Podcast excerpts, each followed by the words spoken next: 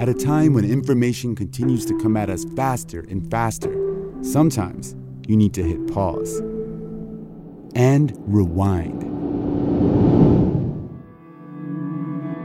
NPR's Throughline takes you back in time to the source of the news stories filling your feed.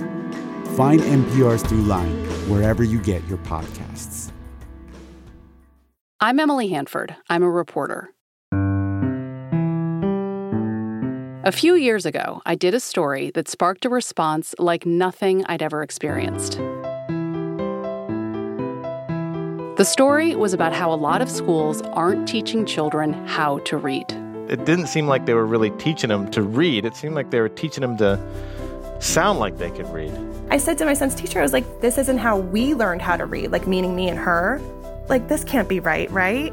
Schools around the country use methods and materials that are based on a theory about how children learn to read that was debunked years ago by cognitive scientists.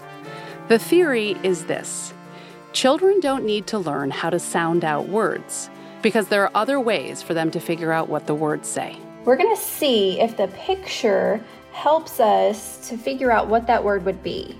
You could tell them to look at the first letter and it'll pop out of your head if you're looking at the picture as well. You get reports of children who finally do succeed at reading with this kind of one hand tied behind your back sort of approach, but they really don't like reading. He doesn't look at all the letters and words, he doesn't look at all the words and sentences, and reading is miserable for him. Just dogs. Oh. The kids uh, struggle and they suffer. Just. Kids telling you that they're they're a defective person who is stupid and hates school and never wants to do anything with reading ever. For the last few years, I've been trying to figure out why materials for teaching reading based on this debunk theory are so popular.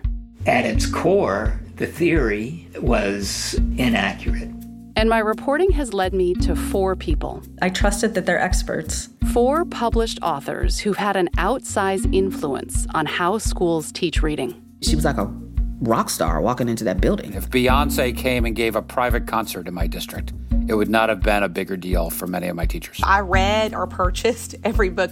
I used to call them my Bibles. I trusted that this is the way you teach reading. Yes, I thought this was cutting edge. How could they be wrong?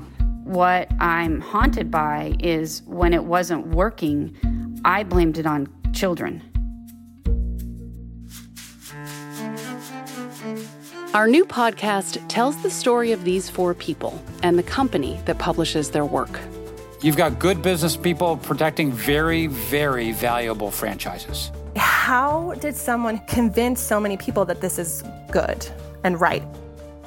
Your kid should go to school and learn how to read. Sold a Story begins October 20th.